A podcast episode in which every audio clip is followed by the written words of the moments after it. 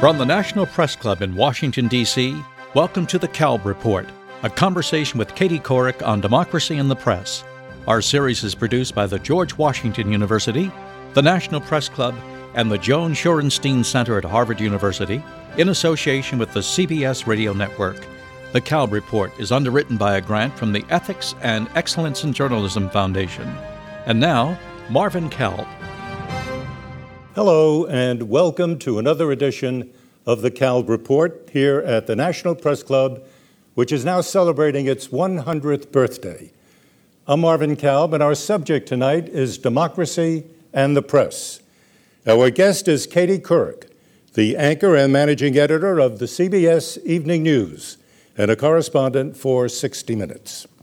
So I'm going to call you Katie and not Miss Couric, because everybody else does. That's fine, Marvin. And um, that's right, you can call me Marvin. but I think you'll agree that these are momentous times in Iraq and in the United States, and the wars at the top of our national concerns. You are not a war correspondent, but you were in, in Iraq recently doing a full week of what might be called war reporting from Baghdad and Damascus, and I believe it was your first visit to Iraq, right? That's right. I'm curious, now having seen it, having talked to the troops, having listened to the generals, do you think that the American people are being given the straight story, the truth about what is happening in Iraq? I think the, the truth of what is happening in Iraq is incredibly complicated and also incredibly nuanced. And I think it would require reading sort of 24 7 every publication with various points of view to really understand fully the situation in Iraq. And I think at this point in time, four years into the war, that almost everyone who discusses Iraq has an agenda that's fairly entrenched um, at this juncture. So I think that certainly the media tries as, as best as it can to deliver important information about Iraq um, and cover it as well as, as it possibly can. Um, so I think that there's a certain amount of Iraq fatigue among the populace, to be honest with you. Um, and I think that, as I said, you really have to read a variety of points of view. You can't necessarily learn everything you need to learn about Iraq from a Pentagon spokesman, clearly, or from a liberal website either. So I think you really, if, if you seek it out, then I think you can get the news and information you need. The question is, are, do people really want to seek it out at this point in time? So what you're really saying is that there is no single truth to be discovered about Iraq. Yeah, I think that's what I found. I, I, I found that, that everyone views what is happening there. First of all, so much of it is theoretical and speculation. Nobody really knows for sure what would happen if U.S. troops withdrew, or you know, in terms of of uh, what kind of civil war would ensue. And I think a lot of it is is, as I said, theoretical. Um, and so I think many people are still fixated on whether the war was right to begin with and how it was executed in the early stages. And I think. What do you mean by theoretical?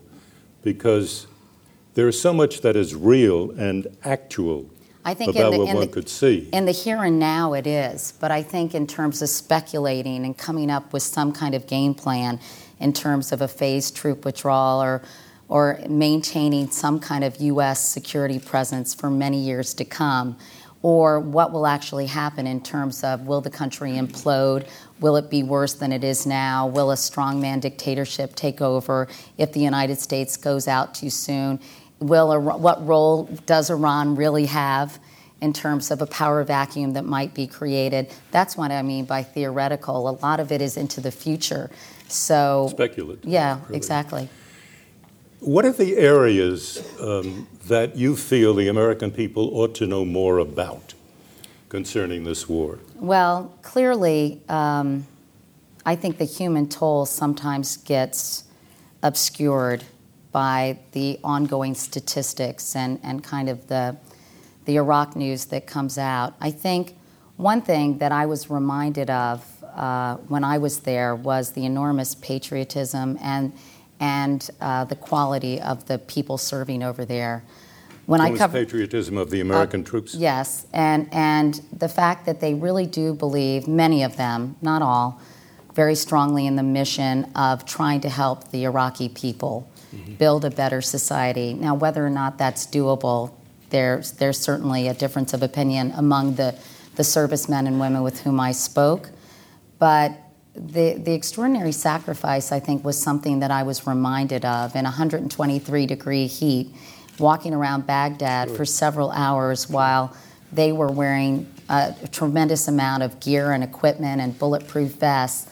And of course, I almost passed out after an hour with a 30 pound vest myself. And I thought, you know, every day they get out there and do this. And, um, you know, at this point, they, we were patrolling Baghdad, and there was relative calm. It's certainly in the areas the military showed me, uh, with good reason. And and I think they felt that this new tactic of having joint security stations and being integrated in a neighborhood, and and being a more ubiquitous presence for not only the, the local population and kind of hardwiring them against extremism was something that was, was valuable, was working, and that they felt really positive about. At least that's what they said. Is there any fault to be placed on anybody, uh, whether it's it's the generals or the or the troops or the media or the White House, about the war because there's such a deep and growing unhappiness about what's going on. You spoke about fatigue. But it's even more than that. There's a feeling of this whole thing is a mess, and we really shouldn't be there. Do you get any of that in Baghdad? Yeah, yeah. Uh, there was uh, one U.S. soldier who said, told me he just didn't know whether democracy was possible in Iraq. Mm-hmm. And certainly you've heard that from a number of policy experts who feel that it's just not a part of the DNA mm-hmm. in Iraq. And I think the one thing I agreed with with uh, President Ahmadinejad that I think he was saying to Charlie Rose last night was that oftentimes Westerners don't really understand fully the values of this particular culture.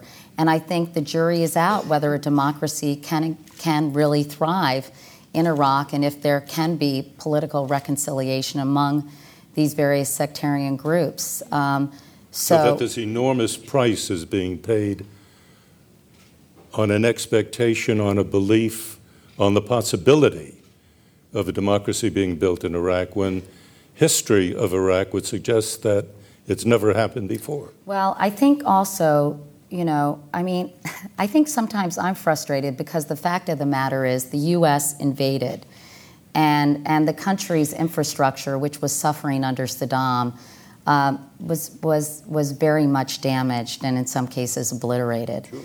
And um, you know, I guess it was Colin Powell who quoted the, the Pottery Barn slogan, you break it, you take it. And the fact of the matter is, I think you have to deal with the here and now. And, and I think that's what, what is lacking in the discourse. What is the solution? What are the possible ramifications if the U.S. Withdraw, withdrew precipitously?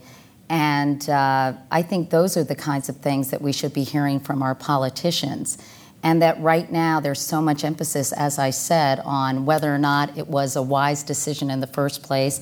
I think certainly people who covered that fell down on the job in terms of getting the right information and kind of uh, rolled over in terms of U.S. policy and, and really didn't do their due diligence on that in Why that period that of time. Well, I've talked about this a lot with, with people in the business and thought about it a lot because I remember at the time the buildup was happening, I felt really uncomfortable with the whole atmosphere of the country. I think, you know, sometimes we forget that people in the press are, are made up, you know, the press is made up of human beings who, who experience the same oh. raw emotions, believe it or not, not automatons. And looking back on it, of course, everyone, everyone in the United States was reeling from September 11th. And I think there was a lot of fear in our culture. I think on some level we were looking for some kind of patriarchal hero to help us and protect us. And I think we failed to ask really important questions. Um, and, you know, the whole culture of wearing flags on your lapel and saying we when you're referring to the United States, which, and, and you know, the, even the shock and awe in the initial stages, it, it was just too jubilant and, and just a little uncomfortable. And I remember feeling when I was anchoring the Today Show this inevitable march toward war and kind of feeling like, will anybody put the brakes on this? And is this being properly challenged by the right people? And I think at the time, anyone who questioned the administration was considered unpatriotic. And um, it was a very difficult position to be in. And corporate America owning a lot of media outlets, there's a lot of pressure. And uh, I remember getting a, an email from one of my bosses uh, when I had asked a challenging question of Condoleezza Rice. And he sent forwarded a, an angry email from a woman in Atlanta who was an office manager at a law firm saying I was unnecessarily confrontational and antagonistic. And quite frankly, I thought I was firm but polite. And uh, he forwarded the email to me with no explanation, which I thought was, was a fairly insidious way of saying back off to me in terms of questioning the administration. So I wrote him back an email and I said, uh, I'm just curious why you forwarded this to me. I try to be uh, equally challenging to everyone I, I talk to on the show. And if you have a problem with that, I'd love to discuss it with you personally. And he responded that, well, these usually come in big groups, you know, because obviously when there's a certain agenda that's being pursued, I got inundated with, with uh, emails from James Dobson once when I did the Matthew Shepard story out in Wyoming, the, the young gay man who had been viciously murdered. And uh, he said this one seemed different, but that was the only explanation. So there was, I think, a lot of kind of undercurrents of pressure to not rock the boat too much for a variety of reasons, whether it was corporate considerations and, you know, it, at the time, uh, there was not a lot of questioning about the war by anyone. What do you think about now? Do you think that the media is doing its job?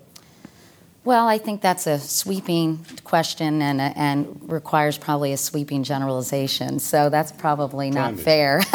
um, I think that that media outlets are, in many cases, doing their jobs. As I said, I think many are. The country is so polarized that people see events according to their own agendas and often to their own papers or, or, or networks agenda. I don't I think that the major networks are, are pretty down the middle, I have to say that. But I, I had to laugh after General Petraeus testified at the two different headlines that I saw on my desk the next day with the New York Post, of course, Rupert Murdoch's paper saying that General Petraeus dazzles Congress and with the New York Times saying he failed to win over any converts.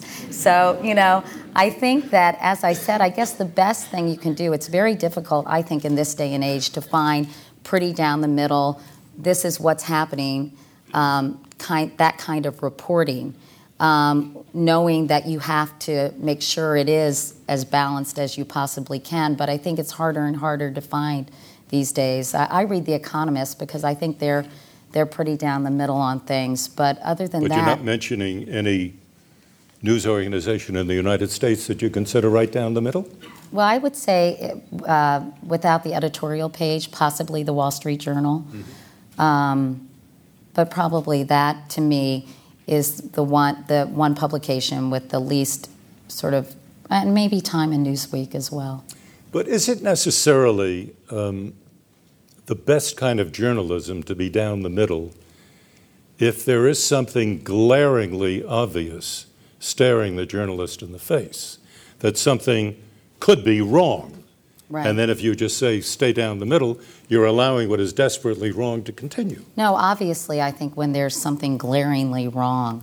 Um, but I think there's also, if, if you want to say the war is glaringly wrong at this point in time, I think if you if you're covering the news in the present and you're talking about what needs to be done now, what the situation is now, then then it's important to to observe what's going on and to ask challenging questions. Certainly, you know, the president needs to talk about the GAO report that showed that the Iraqis had only reached 15 of 18 benchmarks, and the General Jones, Jack Jones, the retired general, mm-hmm. who found the Iraqi police was was in a state of disarray and needed to start from scratch, mm-hmm. um, and and and officials need to be obviously asked about those things, um, but unless you're on cable and you're being a, a, very strong advocate for one position or another, I do think there is a, a place for people to, to make observations, to ask challenging questions, but let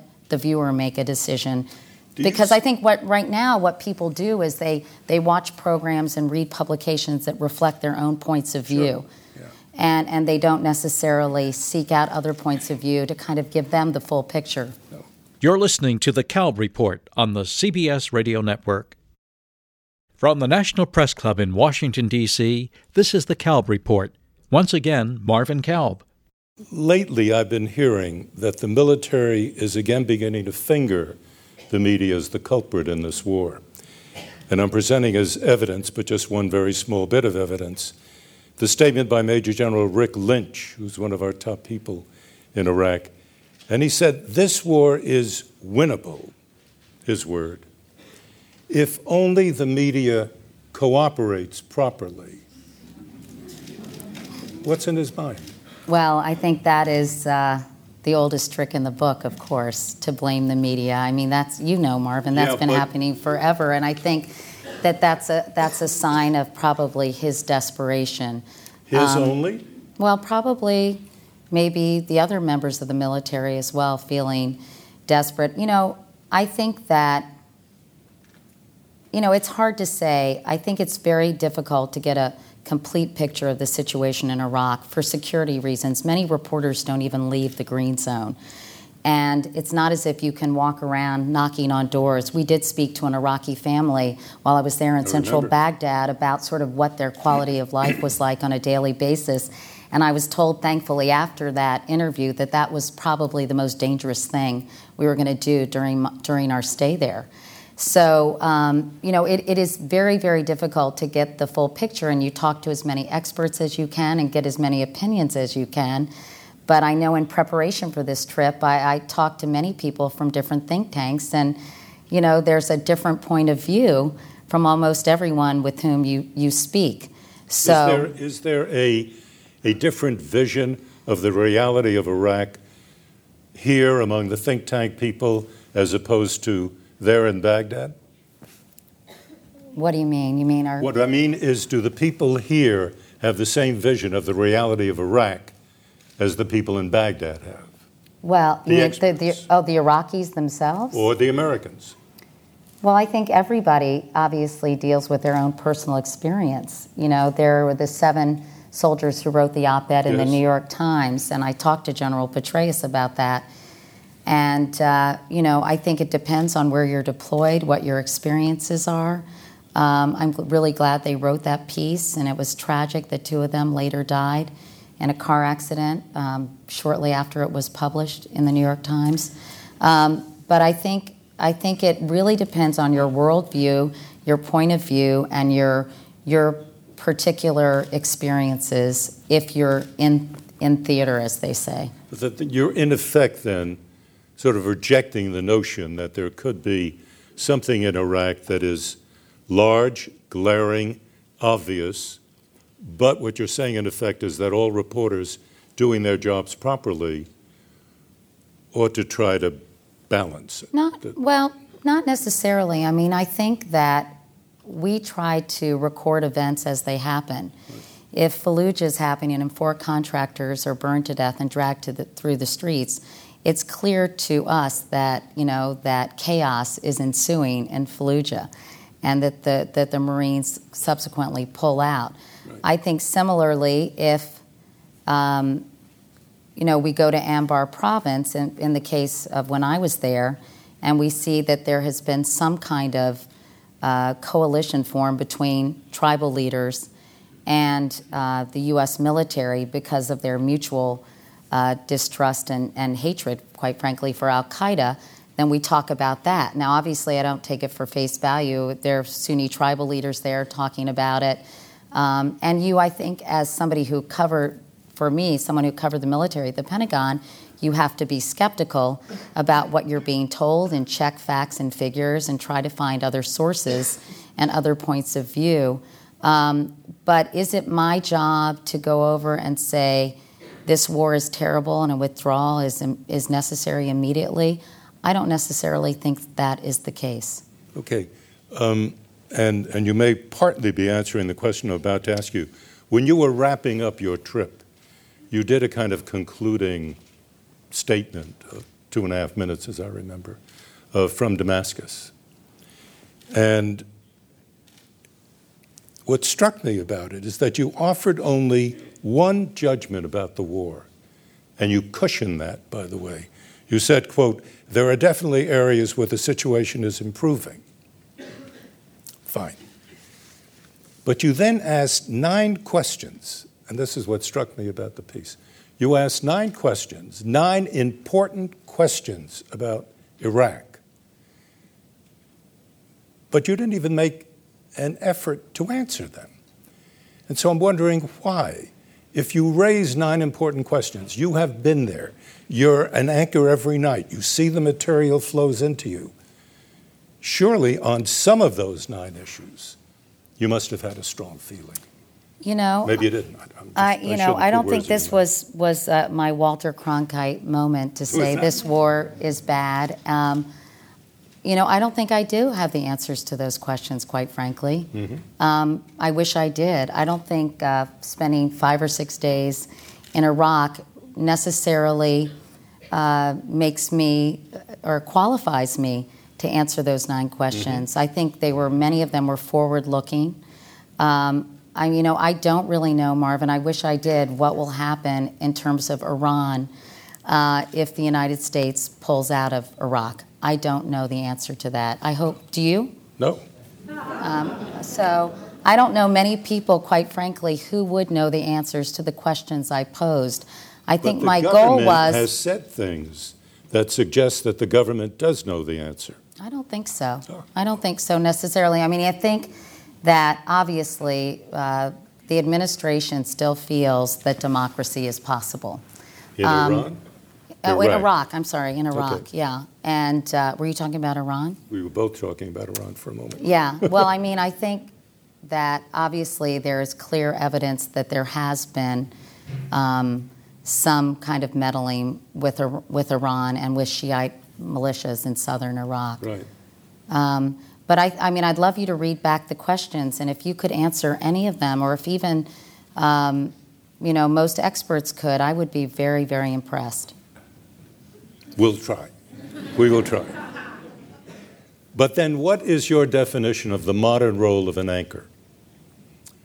Um, is an anchor today to be the person who reads lead ins and smiles happily and, um, and is yes. the soul of detached objectivity? Yeah, basically, yeah. That's it. No opinions. Of course not. Um, obviously, I have opinions. Um, but, and I think the, the goal is to, to try to seek out the truth. Mm-hmm. That, you know, speaking to your earlier contention about sort of being straight down the middle doesn't necessarily mean on one hand they say this, on the other hand they say that, and you all make the ch- decision. Obviously, you want through a, a seeking facts, try to ascertain a certain truth about a certain story. Um, but I think there's a lot of advocacy journalism and commentary out there today. Yes, and I don't necessarily feel, unless there is a, a, a clear cut factual element to it, that, that an anchor person, and it depends, God knows there are a million anchors and a million different media outlets in this day and age, but I have never really saw it as my role. Unless something is really egregious and without question wrong.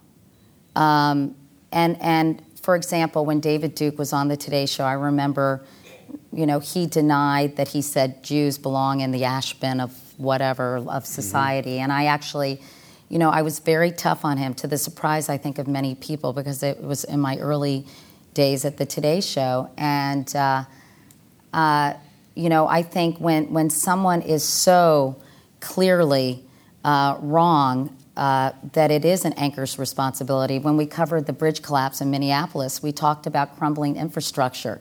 and the fact that they had built a hugely expensive stadium in Minneapolis instead of paying attention to bridges and roads, and that's certainly a problem that's that's a real epidemic in this country. Yes, I feel like then you can speak out and say that pretty much with, with certainty. Um, I think you need to be careful, though, quite frankly, in coming down on certain positions when when it, it, it's unclear. I mean, I think it's a, it's accepted far and wide that this this war was probably uh, that that this might not have been on the president's top on top of his agenda, and that people have questioned, you know, what was really behind this. And I think there it's been very well sure documented. I understood that last sentence. What do, you mean by that? Well, that that that the war might have been a mistake. Hmm. You know, I think that's that's pretty much accepted. Do you have a personal opinion about that? Um, I don't. I've never quite understood why it was so high on on the administration's agenda when terrorism was going on in Afghanistan and Pakistan, and, and that it had no true connection with Al Qaeda. Now there was there was talk of that early on, and still many people in this country believe there is a, a connection between Iraq and Al Qaeda. And I think obviously, um, I think everyone in this room would agree that people in this country were misled in terms of the rationale for war.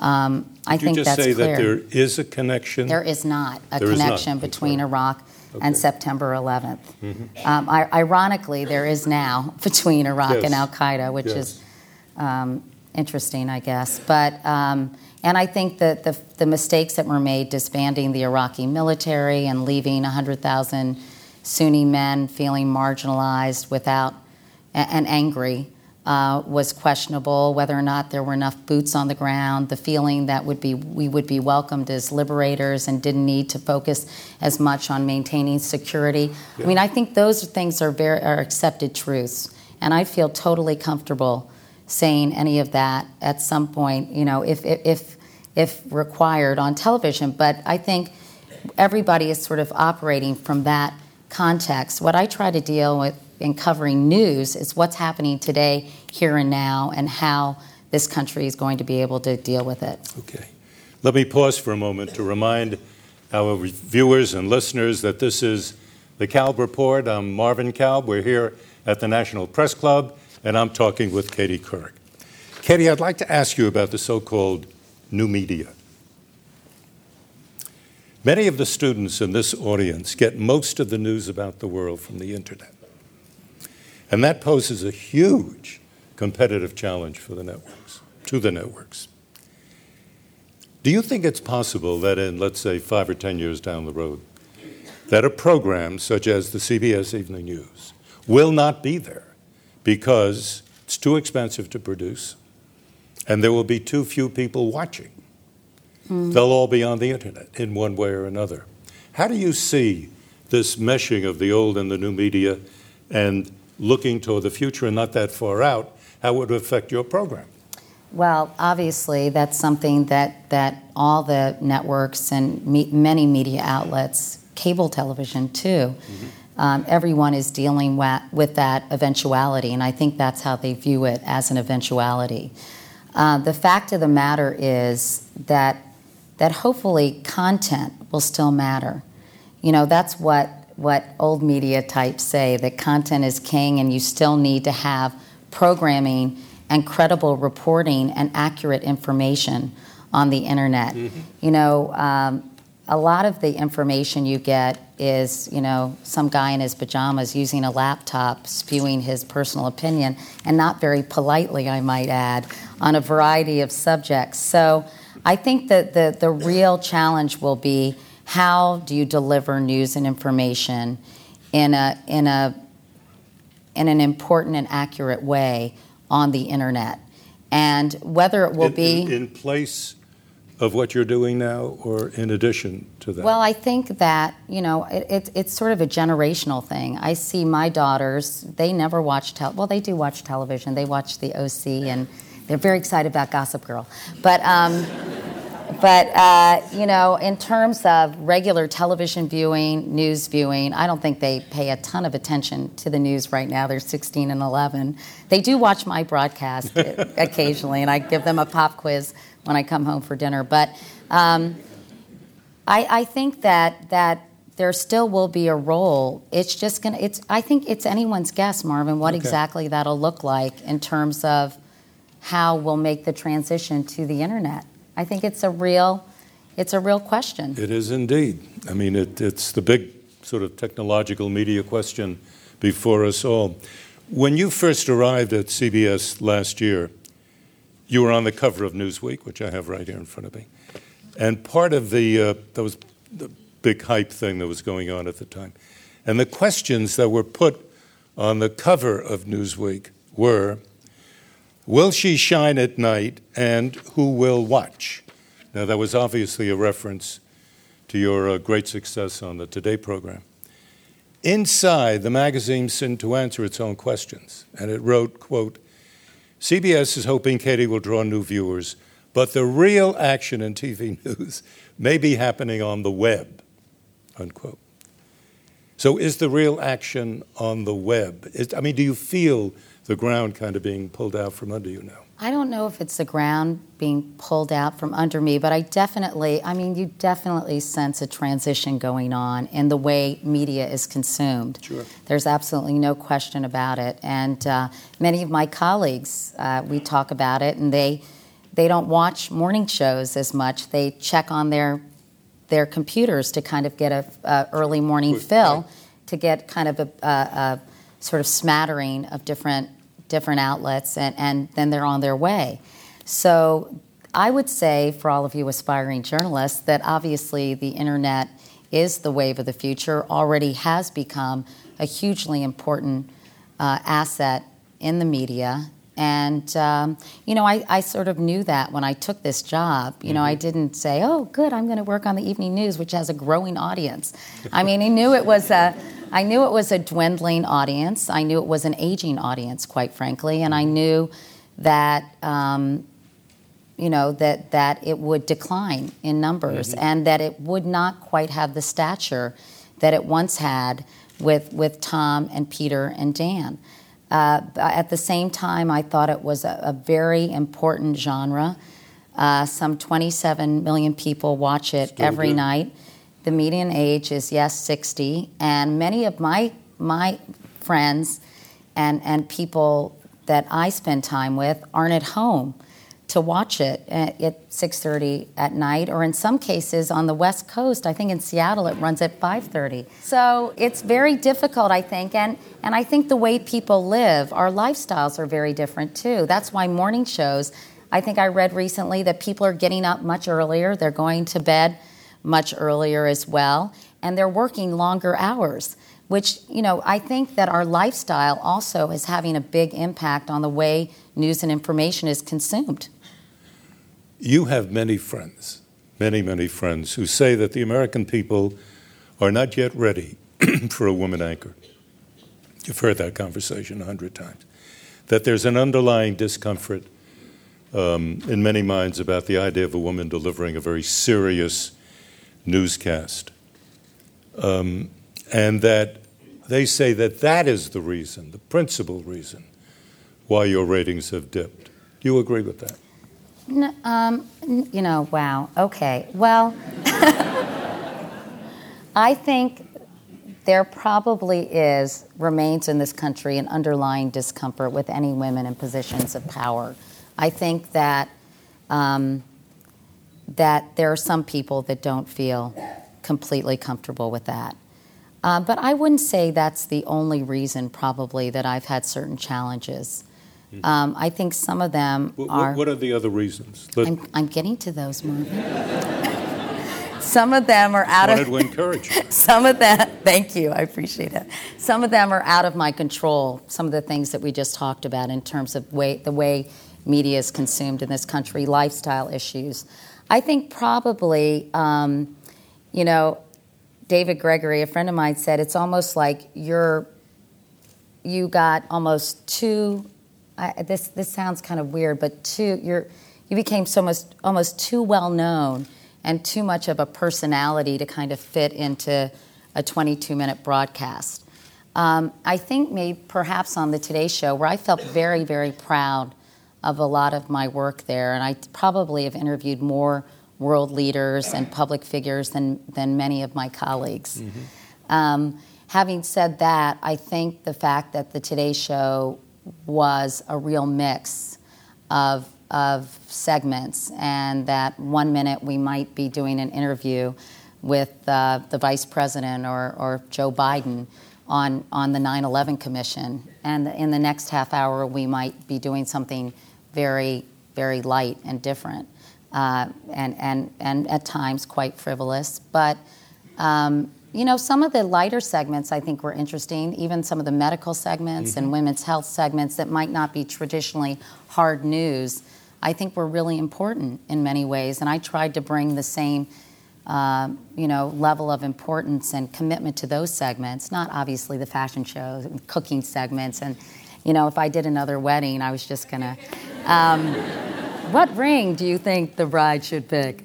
Uh, so I felt a little like a like a game show host on some of those things, but I think that uh, they po- they probably gave people the impression that I wasn't a serious person because they saw me do the mix of things, and so suddenly when I was put in a format where I could really have it was very no personality driven really at all.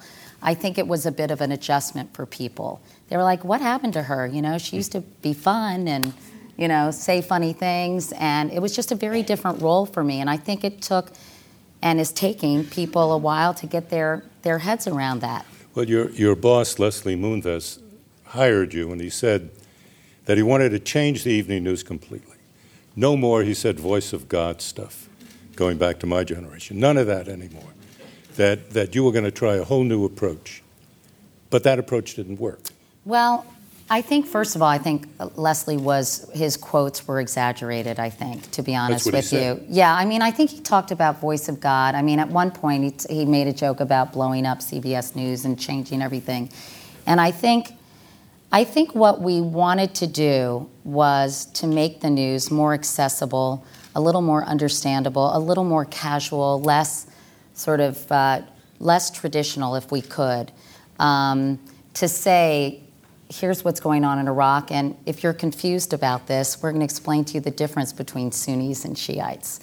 Um, or you know, just to try try different things. And I think what we found, quite frankly, was that this is a very traditional audience that really wants a traditional newscast. And that's what you're giving them now. Yeah, I think yeah, I think so. And and Rick and I have talked about it, my executive producer, and you know, he said they. He, I wish you would talk to me because we've tried to change the evening news before and it just never works. And um, I think that the conundrum is: Are you willing to really make a change and risk alienating your core audience, i.e., people of the average age of 60 who have who, who want a traditional newscast, for an audience that may not exist at that hour of the day? So I think that was the big conundrum. And I think that. Did you solve that? No. No. No. So you've gone back to the traditional newscast now. Yes, we have. And the question that I think flows from that is uh, given your enthusiasm for the earlier format, are you a happy camper now doing this more traditional role? At times, you know, I get frustrated because I love interacting with people. I like reporting. I really enjoyed going to Iraq and talking to, to people, whether it was the Iraqi family or various military officials. And I think I'm that's what my where my skills really lie.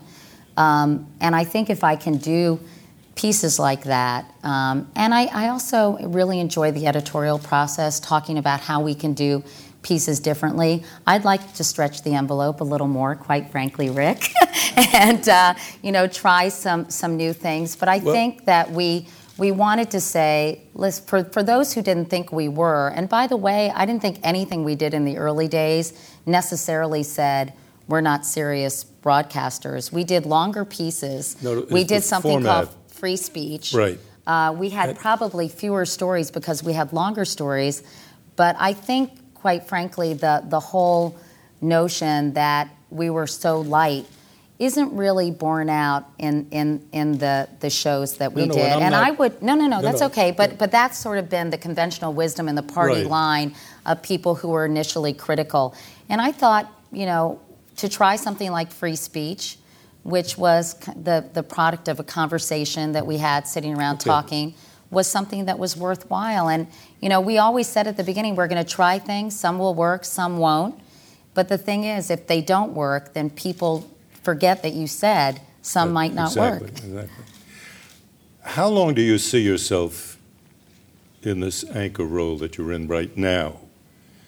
And I ask the question because I read somewhere, and forgive me, but I don't remember the, the exact location, that you may be thinking of giving up the anchor slot next year after the election, going full time to 60 Minutes. That's not true. Not true. Okay. You're listening to the Kalb Report on the CBS Radio Network. From the National Press Club in Washington, D.C., this is the Kalb Report. Once again, Marvin Kalb.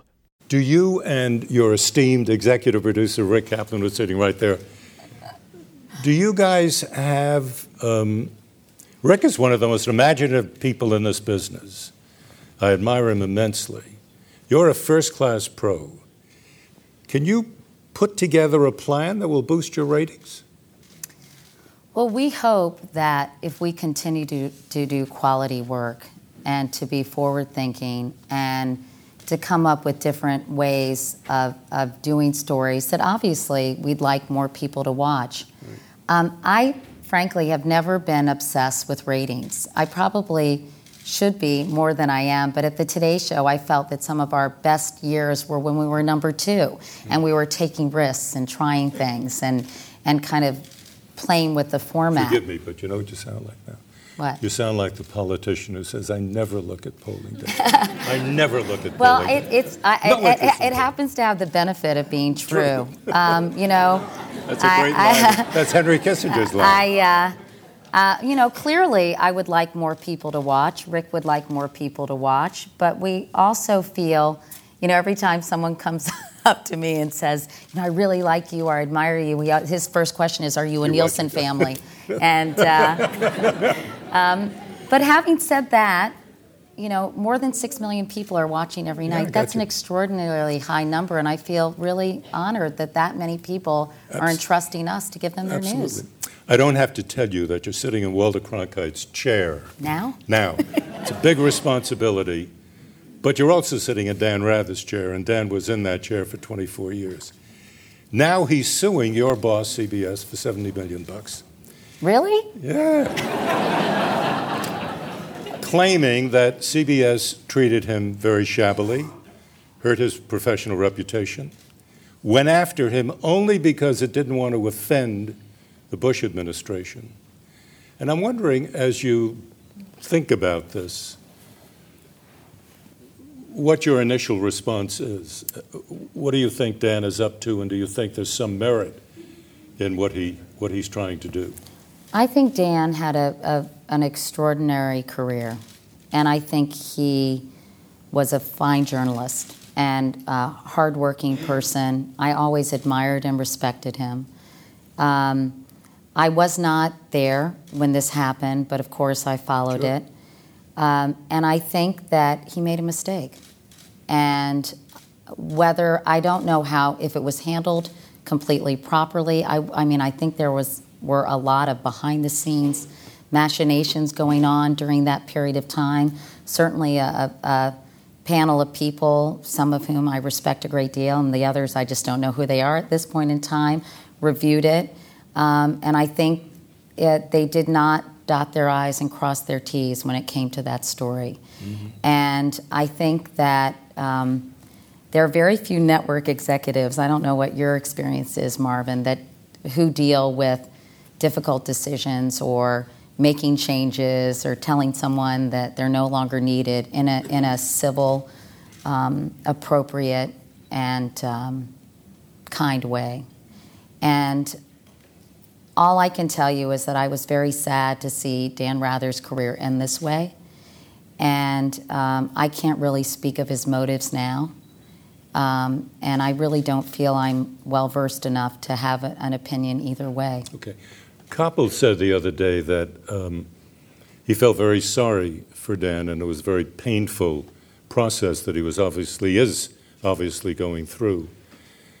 But Ted said that in his judgment, the story that Dan did about the president receiving favorable treatment and staying out of service in Vietnam by going to the Texas Air National Guard, that that was, I think Ted's exact words were, more true than not. And that there was obviously a mistake with some of the documentation. But the basic thrust of the story, Dan argues, is still correct. And we've all done stories where a piece of it may not be exactly right, but the thrust of it is. And what is your sense of that? I think that that's probably true, mm-hmm. but I think that when you're doing a, although I, you know, again, I don't know all the specifics, mm-hmm. but when you're making these kinds of allegations, you have to be completely, you have to back them up completely. Super careful. With, with information. And I think that there was some sloppy work done. Mm-hmm. And there's, you know, sloppy work is sloppy work. Now, whether that somehow obscures the actual story, it doesn't really matter because our job is to, to get it right. And I think there were things in there that were, were, were quite egregious in terms of how it was reported. What was egregious? Well, I think, I, again, you're asking me to kind of relive no, this whole chapter, but I think, you know, in terms of the person who was analyzing the font, again, I can't really get into it, mm-hmm. uh, was, was not a reliable individual, and that that came through okay, during the but, investigation. But again, I don't really feel comfortable kind of re- rehashing this whole thing. Then let me move you on to a far more comfortable subject. Do you feel that there that we may be approaching that time when large corporations are increasingly anxious not to offend the government, particularly, and this takes you back to what you were saying about 30 minutes ago, mm-hmm. particularly when you're in a wartime situation where nerves are very on edge. And you wonder right now whether these corporations don't want to lose government contracts. And they do own many, many media. And as a matter of fact, all over the world today, the story of the last 20 years is that more and more of the media end up in the hands of fewer and fewer corporations. So, do you sense a danger that these large corporations are going to begin to eat in on your own editorial freedom? I think that, first of all, I think that that, that existed several years ago. This is not necessarily a new phenomenon. Mm-hmm. Um, and I think that there is what I mentioned earlier, sort of um, insidious pressure or sort of um, an undercurrent of pressure. I still believe there is a lot of journalistic independence, even given the corporate ownership, in some cases of media outlets. I think there are other cases where you have to toe the party line uh, of, of a certain corporation. But I think that most of my colleagues feel that they have complete freedom. I think, you know, again, during the build up to the war, there were, there was some sort of, I, I felt kind of a subtle pressure. Um, and, and I remember one network executive um, gave a thumbs up when, when uh, Bush won Florida during the election coverage, which I thought was really grossly inappropriate. Um, but, but I think that for the most part, uh, there is a lot of journalistic independence still. I totally agree. Totally agree. We're on the same on the same page there. However, uh, yes. Do you sometimes worry that you, as an anchor, are too busy, that you're doing too many things, that you are giving responsibility to staff people to write things, and you got into trouble once right. on a plagiarism thing when one of the writers picked up some stuff from the Wall Street Journal and didn't credit it. Do you feel, I mean, for example, Rather, at the time of the story that we were talking about, argues, and probably accurately, that he was overwhelmed with preparation for the conventions and the election and a, a storm in Florida and all of that stuff. An anchor can do the evening news without doing everything else. And as you have examined over the last year, do you find yourself being crowded, being asked to do too many things, running a risk that you may not be in control of what goes out on the air under Katie Couric's name? Yeah, I think there's there's there's always the risk of that. Certainly, um, it's something that I pay attention to when I'm working on a 60 minutes piece and I'm traveling, perhaps doing an interview and coming back uh, to do the evening news, and I haven't been as plugged in as yep. I might otherwise be. That's something for me to consider. Um, I think that obviously I trust Rick implicitly. We talk a lot during the course of a day, but it's something I'm, I'm mindful of and careful of. And uh, you're right, it, it was a problem several months ago when, um, you know, we were, I was doing notebooks and we were talking about different topics, and, and uh, we had probably three or four people in the meetings kind of brainstorming and coming up with things. And I wrote some, and other people wrote some, and then I would edit them. And, uh, you know, I think in, in those cases, you're right, ultimately, I'm responsible. And I think that it's an Im- imperative that you have experienced, ethical people who you can trust in some of those roles. But, um, but isn't it, doesn't it make more sense? Maybe it doesn't make more sense for you because it's your face out there. It's your responsibility, your, your reputation. Right.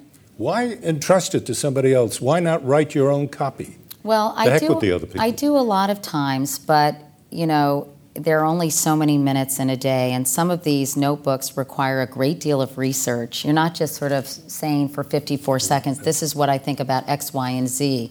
It requires calling certain experts, getting you certain material. tell us what you think. Yeah, no, no, no, I know, but we talk about it, and I, right. I give them their marching orders, and we right. say, I'd like to do a story on the MacArthur Genius Grants and how impressive these people are and how they need to get more attention. And I'll even you give them some lines. And a lot of times I do write them myself. But, you know, I might say, I need you to call uh, Richard Haass at the Council on Foreign Relations if you get a chance because I may be running across to do 60 minutes. So you're right. You know, it's something that okay. you have to be exceedingly careful about. We've only got a couple of minutes left, and I want to ask you a couple of questions that students ask me to ask you. And one of them is how does one succeed in this business? And I have to tell you the great story about Dan Schorr, who was sitting right, right there. Dan, right there. when Dan went from newspapering to CBS, he asked somebody, oh, What is the secret of success? How do you succeed here?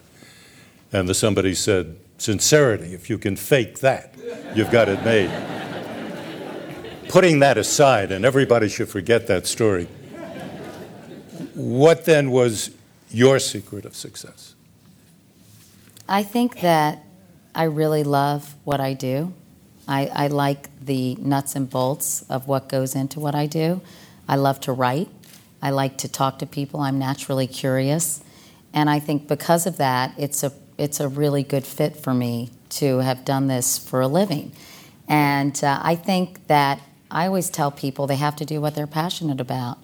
And they also have to take a good, hard look at their own unique skills or the skills they lack and be realistic about that when they're figuring out what they're going to do. Another question that I'm asked to ask you is how do you put up with all of the pressure that you're under every single day? Well, I think part of it is because I have a really healthy foundation, thanks to my parents. Um, I have a very healthy sense of who I am, and um, and believe it or not, still a lot of self confidence in my abilities. Um, and my work is exceedingly important to me, but not as important as my children and my family.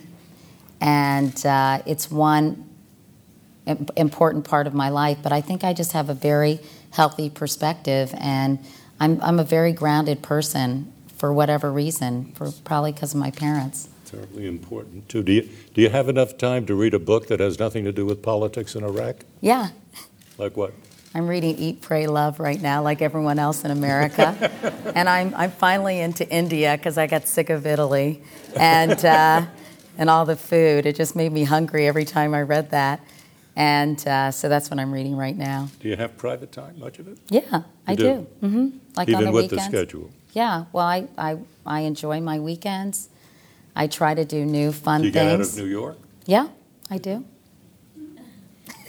I do. You go to the movies? I do. I go to the movies. I, uh, went to Becoming Jane with my daughter Ellie, who's read a lot of Jane Austen novels. And uh, yeah, I make I, I really make time to enjoy my life. That's really important to me. I think having a husband who died at 42 and a sister who died at 54, I realized the importance of finding joy sort of on a daily basis. Katie, I am really sorry I have to interrupt this conversation because I have a feeling we could go on for a lot longer, but it's the tyranny of the clock once again. But I want you to look around. There are hundreds of students in this room, and I think they join me in saying, Thank you, Katie Couric, for coming here, sharing some time with us, and talking to us.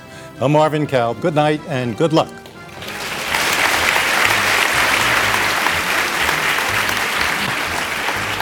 The Kalb Report is directed by Robert Vitarelli. The producers are Heather Date and Tina Creek. Our executive producer is Michael Friedman. Our series is produced by the George Washington University, the National Press Club, and the Joan Shorenstein Center at Harvard University. The Kalb Report is underwritten by a grant from the Ethics and Excellence in Journalism Foundation. For more information about the Kalb Report, please visit kalb.gwu.edu or call 202 994 8810. This forum was presented before a live audience at the National Press Club in Washington, D.C. The Kalb Report is produced in association with the CBS Radio Network.